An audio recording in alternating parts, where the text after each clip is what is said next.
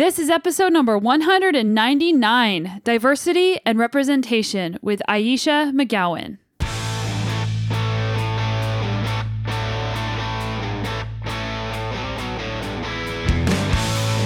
Welcome to the Sonya Looney Show. This is a podcast about how to live a high performance life, spanning the categories of mindset, plant based nutrition, and inspiring stories to help you be better every day.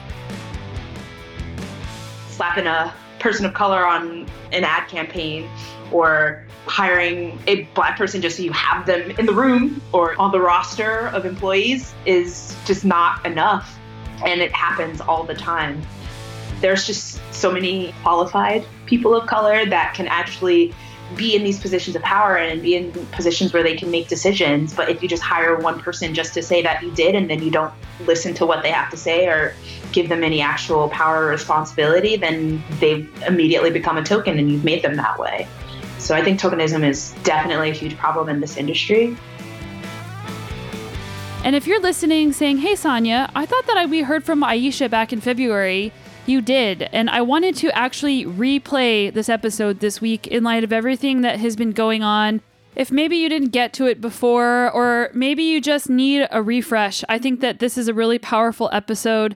And Ayesha has had such an incredible voice for years in the cycling industry. Ayesha is also known as a quick brown fox, and that is also her website. It's aquickbrownfox.com. And on her website, you can find her podcast, her YouTube channel, and her very powerful blog.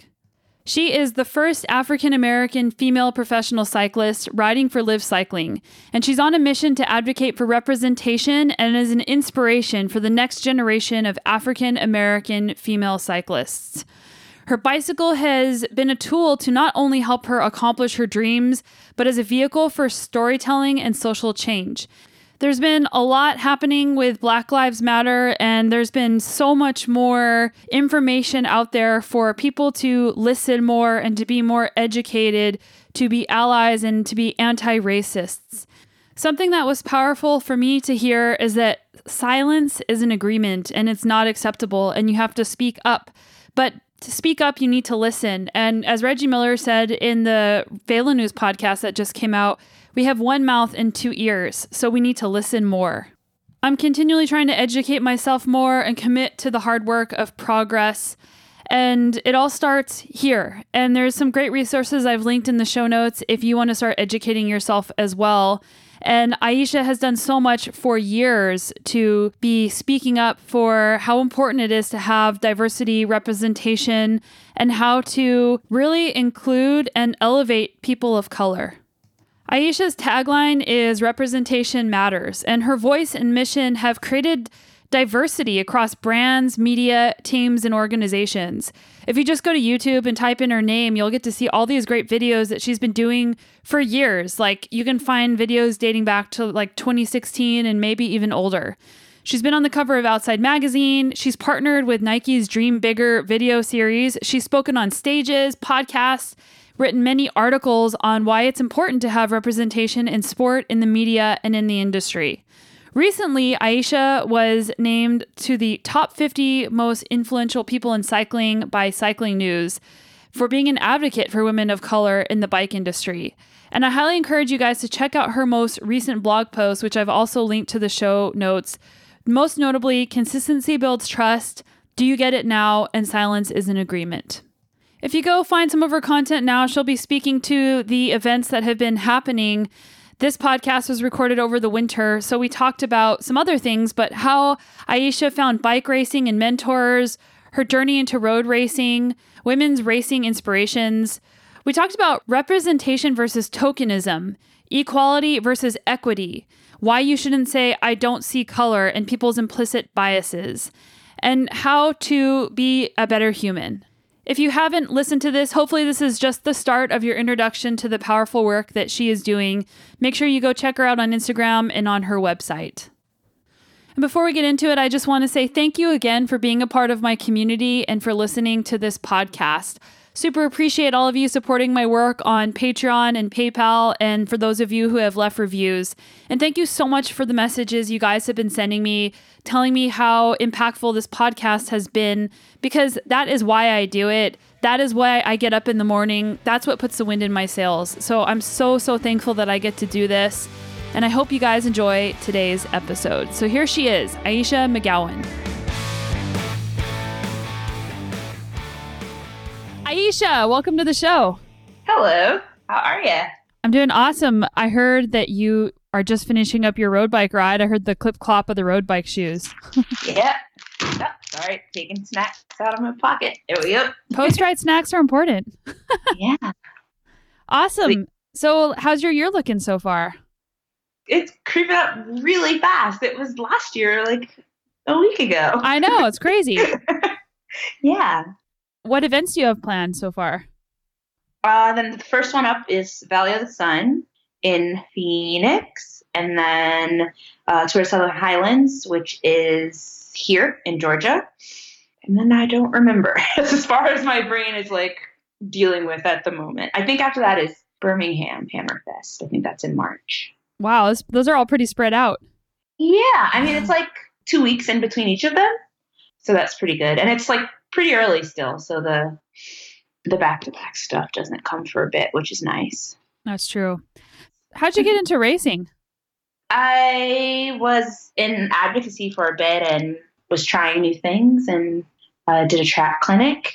And that's how I got into sanctioned racing. But before that, just being in the bike community, I was doing like alley cats and things like that. And so unsanctioned racing, but racing nonetheless, I guess. And how did you start doing the unsanctioned stuff? Like, who introduced you to the bike? I rode bikes when I was little, and mm-hmm. then when I went to college, I started using a bike to commute to class, and then kind of just kept falling into different ways to use and enjoy bicycles. And one of them was unsanctioned racing. That's so fun. I mean, there's so many people that like learn how to ride a bike growing up, but then they just don't ride again, or maybe they might not ever ride again. And I always love hearing how people found the bike, or I mean, some people might have stuck with the bike their entire life, but how just people have progressed from riding just kind of for fun or commuting to racing to m- making it more of a lifestyle choice. I feel like it's pretty easy to get sucked in. and I think I was just at, you know, it found me at the right point in my life where I could get sucked in and I didn't have um, like I didn't have like children or like something that would sort of slow that progression down. I feel like if I had more responsibility and and things to to worry about, I probably would have chosen a different trajectory, but I didn't, and so here we are. Yeah, and you, and you um, yeah. said you took a like you started on the track, but how did you get into road racing? I mean, I started officially racing on the track and on the road around the same time. My commuting vehicle of choice was um, usually a fixed gear bike. And so that was pretty common with the unsanctioned racing. Like uh, racing on a, a fixie was pretty common. And so the track felt like a natural thing to do. But my first race was actually red, the Red Hook Crit. So it was kind of like doing a road race on a track bike. So the two sort of went hand in hand from the start but I got a road bike when I was training for that and just like immediately fell in love with how much faster you could go because you have brakes now. and yeah. so uh, it was just a lot of fun. And so I just decided to do both.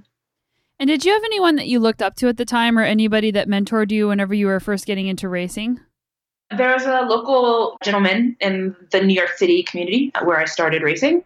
His name was William Montgomery, and he pretty much kind of took me under his wing and was very encouraging for me to race and like try things and offered to teach me anything I didn't know. And like, like I always remember that I was super afraid to like reach down and grab a water bottle while also riding. To me, that felt like the most dangerous thing in the world. And he didn't make me feel really bad about it. He just kind of taught me how to do it. So, um, yeah. Honestly, like some of the stage races I do, the mountain bike stage races, they're like 2000, some of them are like 2000 person mass starts in a peloton. And and I have to say even now I feel afraid sometimes to reach down and grab my water bottle when I'm in a peloton like that. I think we'd all be safer if more people were a little more afraid of that. That's a good point, actually. so, how has it progressed for you, you know, in road racing? Because I, th- I think a lot of people don't really understand how people progress and then how people become professionals as well. So, I- I'd love to hear like what your journey's been and where you're trying to go. When I decided I wanted to become a professional, I didn't really know what that meant, what that looked like, and how to get there.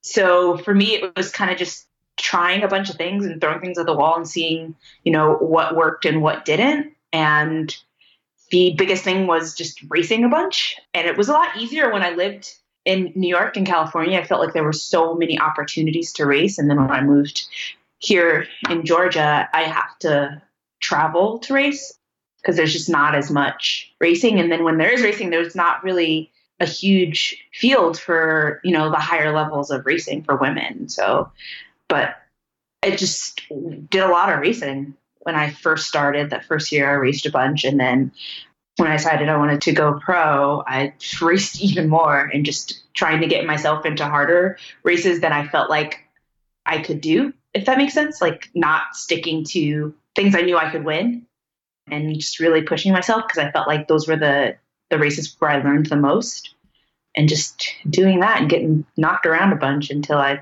didn't get knocked around as much. yeah, and like the whole points thing with upgrading, it can be tough because in road racing, especially like I, I only have done a few bigger road races and it's been quite some time, but I never had a team. I was just out there by myself. And yeah, when you're out there trying to move up um, in the peloton or move up in your category, like it's really tough when you don't have a team. So how did you manage that? Well, I never finished my points to get to category one, actually, because when I moved here, I just couldn't race mm-hmm. races for points. Like there just wasn't anything to race. And so I was on this like points chasing train for like several years in a row. And then I just stopped chasing points. But the beauty of that is that as a cat, you can race pretty much everything so long as you find a, a team or spot. And most of the pro races in the states at least are one two and then with the uci license you can race you know whatever you need to if you're on the on the right squad. So it hasn't really been a barrier to not have that final upgrade. And i think just a lot of the way that the system works is super confusing because like we feel like there's specific rules that you have to adhere to but there aren't. And so it's kind of like part of getting this far was learning how the system worked and like learning what I needed to do and learning where I need to go, who I need to talk to, and like just figuring out how the system worked or didn't work so I could race. Because the goal was always just to race. I just really wanted to race my bike. And so I just had to figure out what to do in order to be able to do that. But yeah, I've also never had a team really. So it is it is super confusing. And yeah, you mentioned like there at some of the bigger pro races, like there'll be teams, but then people get invited to be on the team, especially in women's racing. Right. Yeah women's racing is a very special thing, and I think it's going to go through a lot of growing pains in the next couple of years, which I think is really exciting, and I can't wait to see what that looks like. But it's a very unique thing, and I, I think it's beautiful in some ways and really frustrating in others. yeah, for sure. And yeah, like we could record an entire podcast about women's racing and then women's road teams and there's just so much there and so much information for for people like what have been some things that you've noticed in women's racing that really have stood out to you that have inspired you? I really appreciate how hard the women's peloton works. Not even just in races, just like in general. Like pro, female pro bike racers are amazing. Most of us have full time jobs and also race and just still crush. And I think it's really unfortunate that the public, whatever that means, doesn't have as much access to see that as I feel like they should. Like I think real, women's racing is really exciting and probably way more exciting than men's racing because it's always interesting, right? There's no, I mean, we have a few outliers, but there's not a whole lot of like domination, you know. So yeah, there's it's often anybody's game, and so that makes it really exciting to watch and really exciting to experience. And like even while I'm racing, like sometimes I have to remember that like I'm also competing and like not get super excited to to like see how the race will unfold around me, which I've gotten better at in recent years. But like that was probably one of the more exciting things for me when I was started racing at the pro level, just being able to like see the inner workings of all of that stuff and how like amazing it really was from the inside.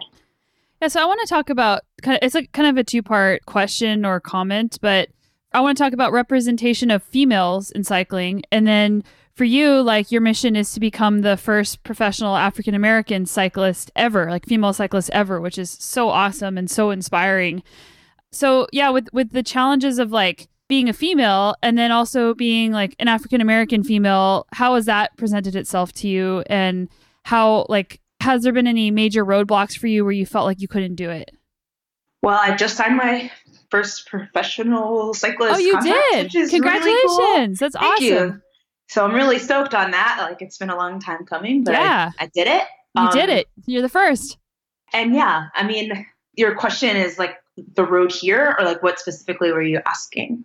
yeah like the road to get here like because you have to overcome barriers as a female first you know and it's it's really hard as a female and then as an african american has there been any other things that you have come up as a barrier i think i mean we talked about the barrier of like the whole points chasing thing and finding mm-hmm. races that have you know big enough field to compete in to get those points to get to the level that you want to get to that's a challenge. And then just knowing how to navigate the system is also a challenge. I feel like it's not really laid out very clearly.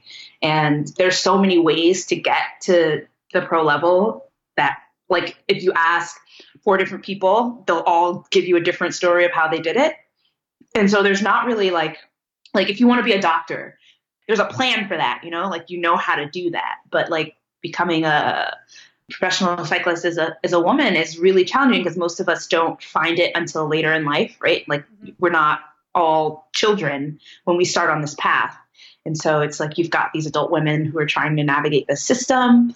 There's a lot of, you know, inequality in women's cycling, which is always an eye opener. I think the best resource for understanding that would probably be Kathryn Bertine's film Half the Road, um, and I watched that pretty early on when I started racing, and it was it was an eye opener. It was just like it's it was kind of sad to see, you know, all of the inequalities that happen between you know men's women's racing and road cycling as a whole is you know having a bit of a struggle at the moment, and so it's really frustrating to see that how much more of a challenge it was and still is for for women but things are progressing and things are getting better and there are people who are you know championing for better you know more equality for women in in pro cycling. So that's really exciting. Um, and then as an African American woman, I think. See, it's not like the challenges and the barriers are not as obvious. It's more of a like a, a mental cultural thing where it's because I'm being vocal about it, then I have to also deal with the opinions of what other people think about me being vocal about it. And you know, mm-hmm. the the I don't cares of the world are fine. Like I understand that and that's part of why I, you know, do it. It's I think that a lot of people just don't even think about it because it's not something that they have to think about. But I think it's really ridiculous that, you know, in 2020 we're just now getting you know, a female African American pro cyclist. That's nuts, right? So I think it's something that we have to consider like why is this the case? Why hasn't that happened? Why aren't there more of us? And not even just, you know, African American women, but black women, women of color in general. There's not a ton of us who, you know, race at the pro level. So there has to be, you know, questioning of that. Why is that happening or not happening rather? And I think if you're not affected by it, it's not something that you're going to think about. And so I think just having that authentic representation as somebody who is experiencing that firsthand, I think that's more effective of, you know, trying to show people that it's not happening and then maybe have this conversation of why it's not happening and then have the conversation of what, what we can do about it. Yeah, and and why is it not happening? Like what do you think? I'm sure there are several reasons, but the thing that I focus on is representation. I think the industry itself, the cycling industry itself, does not do a very good job of representing people of color, women of color in cycling. And I think there are a lot of you know different kinds of people that ride bikes, not maybe race bikes, but definitely ride bikes. All kinds of people ride bikes all over the world. And when you have these industry advertisements and marketing or whatever, you always tend to see the same kind of person. And I think we've had a lot of progress in you know, fixing that inequality as far as women are concerned. You see a lot more women on bikes in, and there's more representation there, but there's a lot of other types of people that aren't being represented, and that includes people of color, you know, people with disabilities, people of different genders and sexual orientations and such. And so there's just a lot that the industry is leaving out. And when it comes to an economic perspective, you're not marketing to everybody, you're also losing dollars, right? You're not bringing in that that demographic of people that can spend money on your product when they see themselves on it or using it. Yeah, and I mean in the outdoor industry in general, like representation for women has been a big thing as you know. And some of the solutions that I've seen are actually hiring people into marketing roles, like hiring women or hiring, you know, people of color into those roles because if you just don't think about it, then it's not going to really it's going to take more to change. So who who these companies hire can also really make a big difference. Do you think? Yeah i think that's probably the biggest solution. I think hiring more people of color would make it so that it's not just a topic of conversation like it's a thing that matters to them as an individual when it's just like a, a bullet point on a oh we should probably do this type of thing it's not gonna always happen right? It's just to be another thing on the list that gets overlooked. But if there's somebody there who's passionate about it and really cares about it and makes it a priority, if it's a priority, then it will get done. But if it's an afterthought, it's going to just keep getting pushed on the back burner because it's not a big deal. Yeah, and another thing that I've been thinking about, um, which I don't really know how to articulate very well, is representation versus tokenism. So, like, people you know, a brand hires or sponsors somebody so they have their token woman or their token African American person. And tokenism, I think, implies someone who's underqualified and they just do it for visual effect instead of actually doing it because they want to make a difference. What has been your experience or your thoughts on that? Tokenism is a huge problem just because because diversity is a topic for most of these companies again and not a priority or a passion. So it's kind of like they want to do diversity or they want to have diversity but they don't really want to do it the right way. They just want to look like they are. And so slapping a person of color on an ad campaign or you know hiring a black person just so you have them in the room or on the roster of employees is just not enough and it happens all the time. There's just so many qualified people of color that can actually be in these positions of power and be in positions where they can make decisions. But if you just hire one person just to say that you did and then you don't listen to what they have to say or give them any actual power or responsibility, then they immediately become a token and you've made them that way. So I think tokenism is definitely a huge problem in this industry. I've been tokenized a bunch in over the years and I think it's going to keep happening within the industry for a while until people really understand what good representation looks like. Yeah, for sure. There's a quote that I wrote down that you said that I thought was really powerful. I'm just going to read it. Um, you said, showing up in a space where you don't see anyone that looks like you takes courage and a certain level of risk.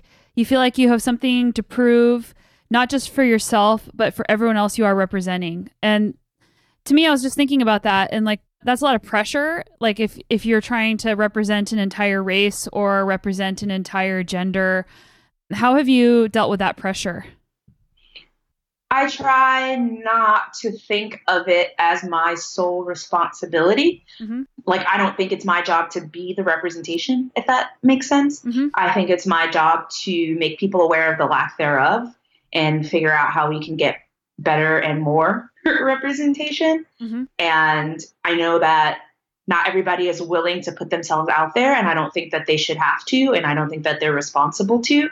But it's something that I have signed up for and agreed to do and made, you know, my life's work at this point. So it's exhausting and I don't I still agree with that statement I. Yeah. Like I have, you know, started to say no to things more often and more recently just because you know like going to white spaces and speaking to rooms where i'm the only person of color in the room or the only black woman it's really hard because a lot of times you feel like okay are these people actually listening to me or are they going to feel good about themselves for five minutes and then just keep going back to what they were doing before, you know, do it before. And so it's hard to like keep doing that over and over again. And so I'm starting to be more, you know, selective about how many times I put myself in a room where I am the only person of color.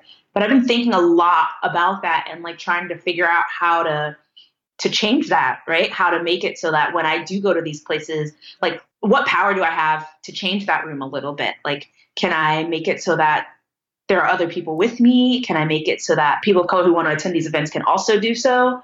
When I do like the, those like the videos or like content that's made, can I make it so that there's a person of color on the team? Like who's telling these stories and who has power and control is all a factor of like what can make this less exhausting for me and then better for the next person. Yeah, and like what do you speak about whenever you go to those? Like whenever you're writing your your speech? A lot of the stuff that we're talking about now about representation, lack thereof, about avoiding tokenism, trying to get people to understand implicit bias and trying to understand that equality is not actually a solution, but equity is a solution. And like just a bunch of things that I think the industry doesn't fully understand and could do with a better understanding of some of these topics. And trying to break this like cultural not even barrier but it just feels like there's a like a just a lack of understanding of a lot of things. And so just trying to make it so that it makes sense and like get them to see that these are human stories and like human people that this affects and that diversity isn't just a initiative. Like it's not just like a thing that can make your company look good but it's like a thing that can make lives better and like like really make the industry a better place and as a whole and if someone listening just heard you say equality and equity, and can you say what the difference is between those? So inequality is, or equality would be, actually, my friend Sam had a really good example of her and um, there's we did a panel at um, the Sea Otter Classic last year, and Elliot was there. He's on the Giant Factory team. He's also a black man. And she was saying that equality would be giving her a mountain bike where she lives in Chicago and expecting her to be able to, you know, do the same things as somebody who lives in a place where there's also, you know, trails and mountains and things to climb and things to go down. You can't have equality if you don't make up that gap, right? So equity would be not just giving people the same amount of money, but also giving them giving the, the person who is I'm having a really hard time with this right now. I think it's just because I just rode my bike for three hours. That's all right. You're, you're doing awesome. but but basically, it's not just giving two groups of people the same thing. It's also giving the person or the group that hasn't had the same level of things for a while the resources to also compensate for whatever they've been lacking for so long. So women in cycling have not had money, they haven't been paid, they haven't had the same amount of they're not allowed to race the same distances. There's just a lot of things that are different about um, women cycling. So just giving them the same amount of prize money is not equality. It's like give them also the opportunity to race at the same levels, the oppor- the resources to train at the same thing, so they don't have to also work full time. It's just giving them a real balance and not just kind of throwing some of the same things at both groups. Yeah. Did I do better explaining No, that? no, that that actually does sound really good. And like my brain is like looping right now. I'm like like you you mentioned how like women have to work and, and I totally agree with this and I, I've seen this myself. Like women just have to work so much harder than men. Like women racing at the top pro level have to work harder. And yeah, like you said, that's not really equality. Nope. Nope. Um, and as you've been going through this journey, what changes have you seen so far? I think the biggest change is that people are talking about it. Like they're talking about diversity and inclusivity and all of the things that they weren't really talking about before or acknowledging before. And that's such a big start. And I think that's the biggest noticeable change. I feel like there's more representation and it's getting better slowly. We're definitely not there yet, but things are happening and progress is there. Yeah, for sure. And you know, from you, and hopefully this doesn't this doesn't make you angry, but like there's I've heard you say over and over that it's frustrating when people say I don't see color. And Uh-huh. it's and I personally will put my hand in the air and say that I have said that in the past until I started learning about you and, and all the things that you talk about. And I think it's actually really hard for somebody that isn't in the same situation to say that. So, can you talk about why that's actually not a good thing for somebody to say? Because it is, if it, when you really start thinking about it, it is kind of an insensitive thing to say. Well, first, it's not a great thing to say because it's complete. It's a lie. It's like not unless you cannot, unless you li- honestly, literally cannot see color. then you see it. Like you, Yeah. if I walk into the room, you can tell that I'm a black woman, or at least not a white woman. Like that is Yeah. evident. And so to say you don't see color is just not. it's just not right. It's not factual. But to use that as a like I'm not racist type of, you know, statement Mhm. it's you should see color. I think differences are beautiful, and I think we can celebrate our differences without discriminating. It's fine if you can see that I'm a black woman. I think it's wonderful. I love that you can see that. It's how you use that and how your implicit biases kick in, which are the involuntary things and reactions that result from just other aspects of your life based on the things that you've learned. So, for instance, I'm trying to think of it's it usually leads to like stereotype types of things. Like I've had people say to me that oh black people don't ride bikes or ask me literally if I've stolen my bike or things like that.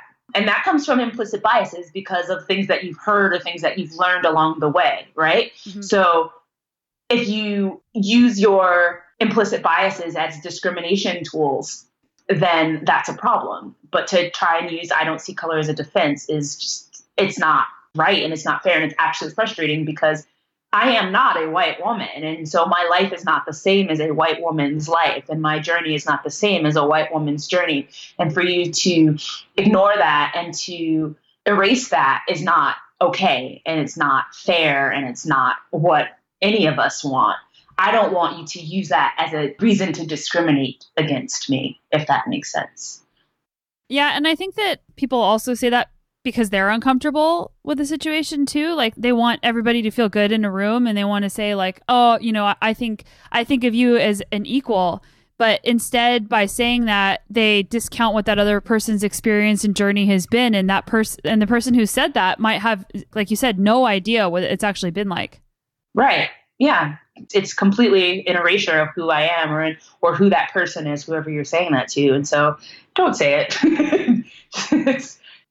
just not a good one to say. Yeah, Or- and I just yeah. think it's awesome that that you've spoken out against that because or about that because again, like a lot of people just don't understand, and all of the advocacy you're doing is, is really helping bridge that gaps with people's understanding.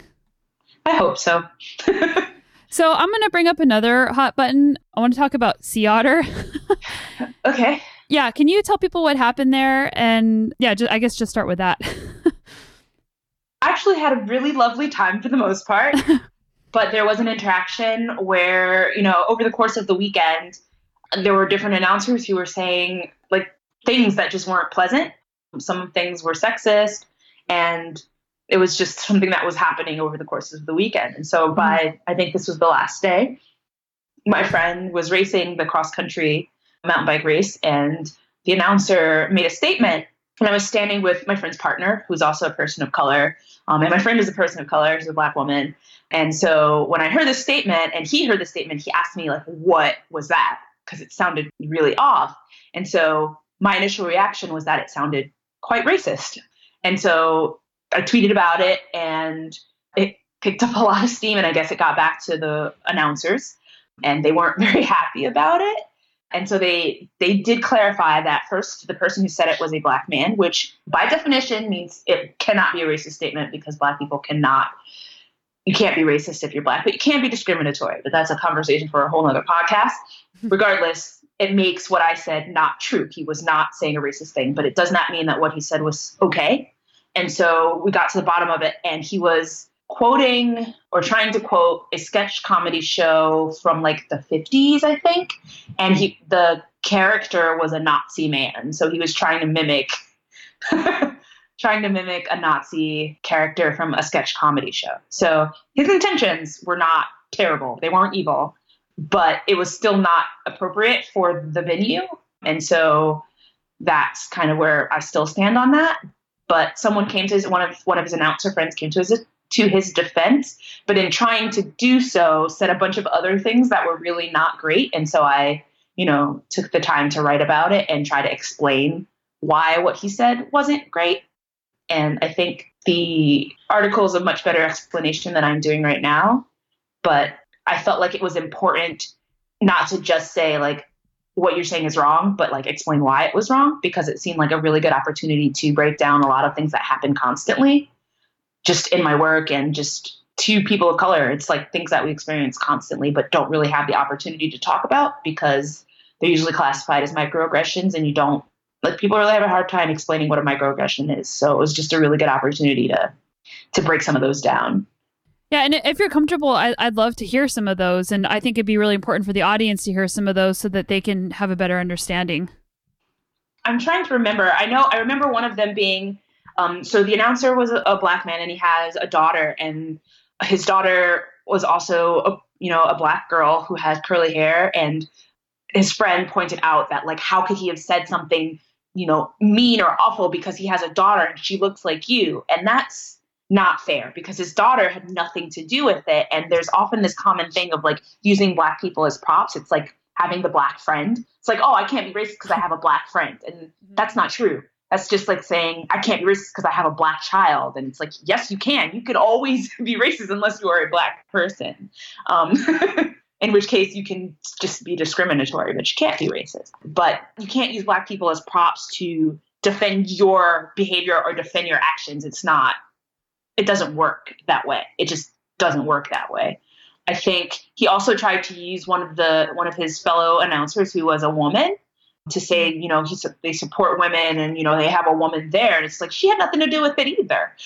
and so mm-hmm. she's also not. It's not okay to use her as a prop just because you've got women or black people in the vicinity. That's not enough to defend what you said. It has nothing to do with it. And so using black people as props is is a thing that's like a huge pet peeve for me. I really hate when people do that because it happens a lot and it's never a good defense. Um, and most people of color can see right through it, but for some reason it's gone. It, it keeps happening as though it's okay. I'm trying to remember. I, have kind of blocked that whole thing out of. Sorry to bring it back up again. oh no, that's okay. I'm looking for it now just to refresh my. yeah, you know, I, I think that like and this kind of goes be, even beyond this conversation it could go into politics or anything when when people say something and they screw up instead of like try to make an excuse as to why they said it and making it worse in the process they should just say put their hand up and say i screwed up and i need to be re-educated and oh, yeah. it's really hard for people to do that for uh, you know because it requires you to be really humble especially in a public forum well i think we're also in the age where people think the solution is to double down on whatever terrible thing they did. Yeah. I honestly don't understand it because I cannot think of an example where it went well for that person. Yeah. Um, but yeah, like just if you make a mistake, it's okay. People make mistakes. But I think the reason that this blew up so much is because these two men had a history that was beyond me and not something that I even knew about when I made the statement that I made. But there are, you know, a lot of people that you know, spoke up after the fact and saying, like, they've been doing things like this for years, but nobody cared and there's never been any like penalty for it and or any punishment for it. And so they just keep doing it because there's no consequences. And I don't think cancel culture is first I don't really think that's a thing, but whatever. But I do think consequences are necessary because if there are no consequences, then you don't then what's the point? You don't learn anything. You're just gonna keep doing it. And so I think it's important to speak up about things. And yeah, you can speak up in a respectful manner, but you should still speak up. I don't think we should be scared into silence because it's uncomfortable. And I think a lot of things get perpetuated because people are uncomfortable. Um, and they don't want to rock the boat too much. But I guess my whole existence in this industry has been rocking the boat since day one. So why not, right? I'll, just, I'll just say it. Uh, and it takes a lot of courage to do that because, you know, I always say or I'll say I'm a people pleaser and it makes me uncomfortable to rock the boat. And there's been times where, as a female, you know, I was in engineering in school and I was the only, there's like three women in my entire program. And like, there were things that were said that were completely inappropriate. And just because it was a old boys club, like it just people just got away with it and i would have to like speak up and say something and it, it is uncomfortable to do that and i think it does take a lot of courage and i think it's been really amazing that you've been able to do that and that you've been able to be that strong voice that not only gives you your your own outlet but it, it, you're really standing up for so many people and giving them a voice too. I like to think that i am encouraging people to use their voice more yeah. because i feel like the thing that will help progress change more than anything is there power there's power in numbers right? And i don't believe in a mob mentality but i think that if there's something that needs to be done and something that's worth standing up for. If enough, if enough people do it then the change will happen right? And at the end of the day it's all about money right? You have to think about like people are more concerned with losing money than anything. I think the reason that these announcers got so upset is because it probably got to the point where they were afraid it would affect their job opportunities in the future, right? Where will people hire them again to announce if now they have this reputation as somebody who doesn't do a good job? And I think the simple solution is just do a better job. Like, I don't think anybody needs to be fired or I don't want them to not work anymore. I just want them to not say crappy things while they're announcing. That's it. Mm-hmm. mm-hmm. and I don't think that's too much to ask, right? Mm-hmm. Yeah, and I wanted to ask you because you've done some really awesome media things through brands. Like you have your Nike Dream Crazier video, and like you've been on the cover of Outside Magazine. How did you kind of bridge that gap into getting that kind of coverage and that that type of attention where you're able to get on those platforms and tell your story? That's got very little to do with me, to be honest. I think it's just the idea that my story is more unique than other stories. Mm-hmm. And I think it just stood out in that way, and people were interested in in trying to do that.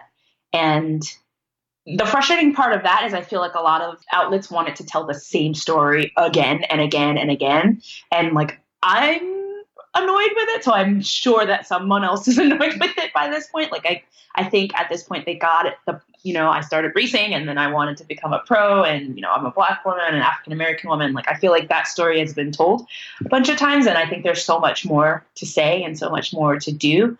But I think the idea which is almost sad, really. The idea that an African American woman wants to be in the pro peloton and there had never been one was exciting and new and different and newsworthy. And I think until something like that isn't newsworthy, then I still have work to do. Mm-hmm. And what what team are you on now? So I have have decided not to go the traditional routine route, and so I'm I signed with Liv again, and I'm going to do Liv racing and supplement that with guest riding. But I get to race on the pro level and do my advocacy and get paid to do both. And so I feel like I have won whatever I was trying to win, and it's much better than whatever I thought I was doing to begin with. So I'm really excited about it. Yeah, and I want to talk about your Do Better Together like project. I think it's it's super cool. Can you tell people about it? So Do Better Together is a virtual ride series, and a lot of people think that means that it's like, oh, you're just riding on Zwift all the time. That's not quite it, although Zwift is a part of it. But the idea is that the winter times really the hardest time to train if you don't live in a beautifully warm place all the time, right? um, yep. And so I designed it to give myself and others motivation during those those winter months. I just do it in January, February, and March every year.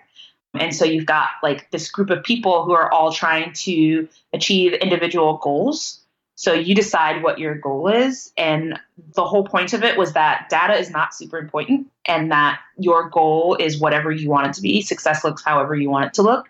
And so some people are like, like my husband's goal is he wants to ride his bike every day this week. And for him, that's a big deal because it's winter and he doesn't ride every day. and and he's been doing it. It's been really awesome to see. And then my goal is to not procrastinate my mm-hmm. training rides. I um, totally do that too. It's like I have a certain time that I say I'm going to get out, and then somehow it's like been an hour or two, and it's like, God, I haven't gotten on my ride yet. yeah. So today I technically did not fully succeed in that, but it's only because my husband decided he wanted to ride with me, and I wanted to support that. And so I had to wait for him to first put his bike back together from our trip. Oh, no. So there was a little procrastination, which is why I was a little behind. So I'm sorry. But we got out and we got we went for a nice ride and it was great. But like some other people have goals like just doing yoga or like um you can like clean your bike or like whatever is like a challenge for you to get motivated to do. And that and my goal is no more important than anybody else's goal. I think for me the stigma of like, oh, she wants to go pro, so her thing matters was really annoying to me because it's like, no, everybody's thing also, you know, their stuff matters too because it's hard for you to do whatever the thing you can't seem to get done also, right? Mm-hmm. Um, and so we're all just kind of rooting for each other, and we've got this little group of folks that we're, you know, doing better together. It's very, I love a good catchphrase, but as a part of, as a part of it, I'm working with Liv and Giant, and they're giving away, letting me give away two bikes this year, oh, and. Oh, cool there's monthly prizes and SRAM is help letting me give away a group set to whoever does. I do I do two Zwift rides per challenge week and so there's three of them three challenge weeks. So there's six Zwift rides. If you do three of the six and you're also doing do better together then you can win a group set. So today I think I've given away four bikes a group set and a bunch of other monthly prizes over where, the years. where can people yeah. sign up for this? Dobetterride.com or you can find it at aquickbrownfox.com, which is my just regular website. Cool. And everything we've been mentioning is going to be in the show notes. I also wanted to talk about your podcast a little bit. Yes, so, I'm recording the first episode of the year tomorrow. I'm really excited. Yeah. So, how, how long have you been doing your podcast and what inspires you for your podcast the most? So, I started it in the fall of 2018. The idea was that I felt like my story was starting to get very, you know, in the tokenizing realm or had been in the tokenizing realm for a really long time. And mm-hmm. it was this idea is like, I'm not the only black woman that rides bikes. You know, I'm not the only woman of color that, that rides or even races bikes. And so I wanted to give people more stories of women of color that were doing awesome things in bikes be it writing them, racing them, fixing them, advocating for them, whatever. Like there's just so many people that are doing really awesome things. So I wanted to give people access to these these amazing humans. And so I just interview women of color and pretty much ask them about their bike story of like how they got into bikes and like, you know, what they're doing now and like where that journey has taken them. And it's like I learn so much every time I talk to somebody, like things that I didn't know. And some of these people are people I've known for years and like pretty close friends. And I feel like I learned something really fun um, every time I interview a new person. So I'm really excited. Cool. And where's the best place for people to connect with you so they can follow your awesome year that you have lined up? so I guess the universal resource for me is a quickbrownfox.com. Not the quick brown fox, but a quick brown fox. and I'm on Twitter, Facebook, and Instagram at I suppose it's a pun because you know it's me. So A Y E, which are the first three letters of my name, suppose. A Y E S U P P O S E. And yeah, I think between those two things, you could find me somehow if you really wanted to. Awesome. And yeah, people should definitely go check out your blog on aquickbrownfox.com slash blog too. Yeah. Cool. Thank you it. so much for taking the time to come on the show today and talk about all of these really interesting and really important topics. Thank you for having me. I hope you guys enjoyed that episode and you now feel a little bit more educated and empowered to take action, to listen more, and to follow what Ayesha is doing. 2020 has been an insane year.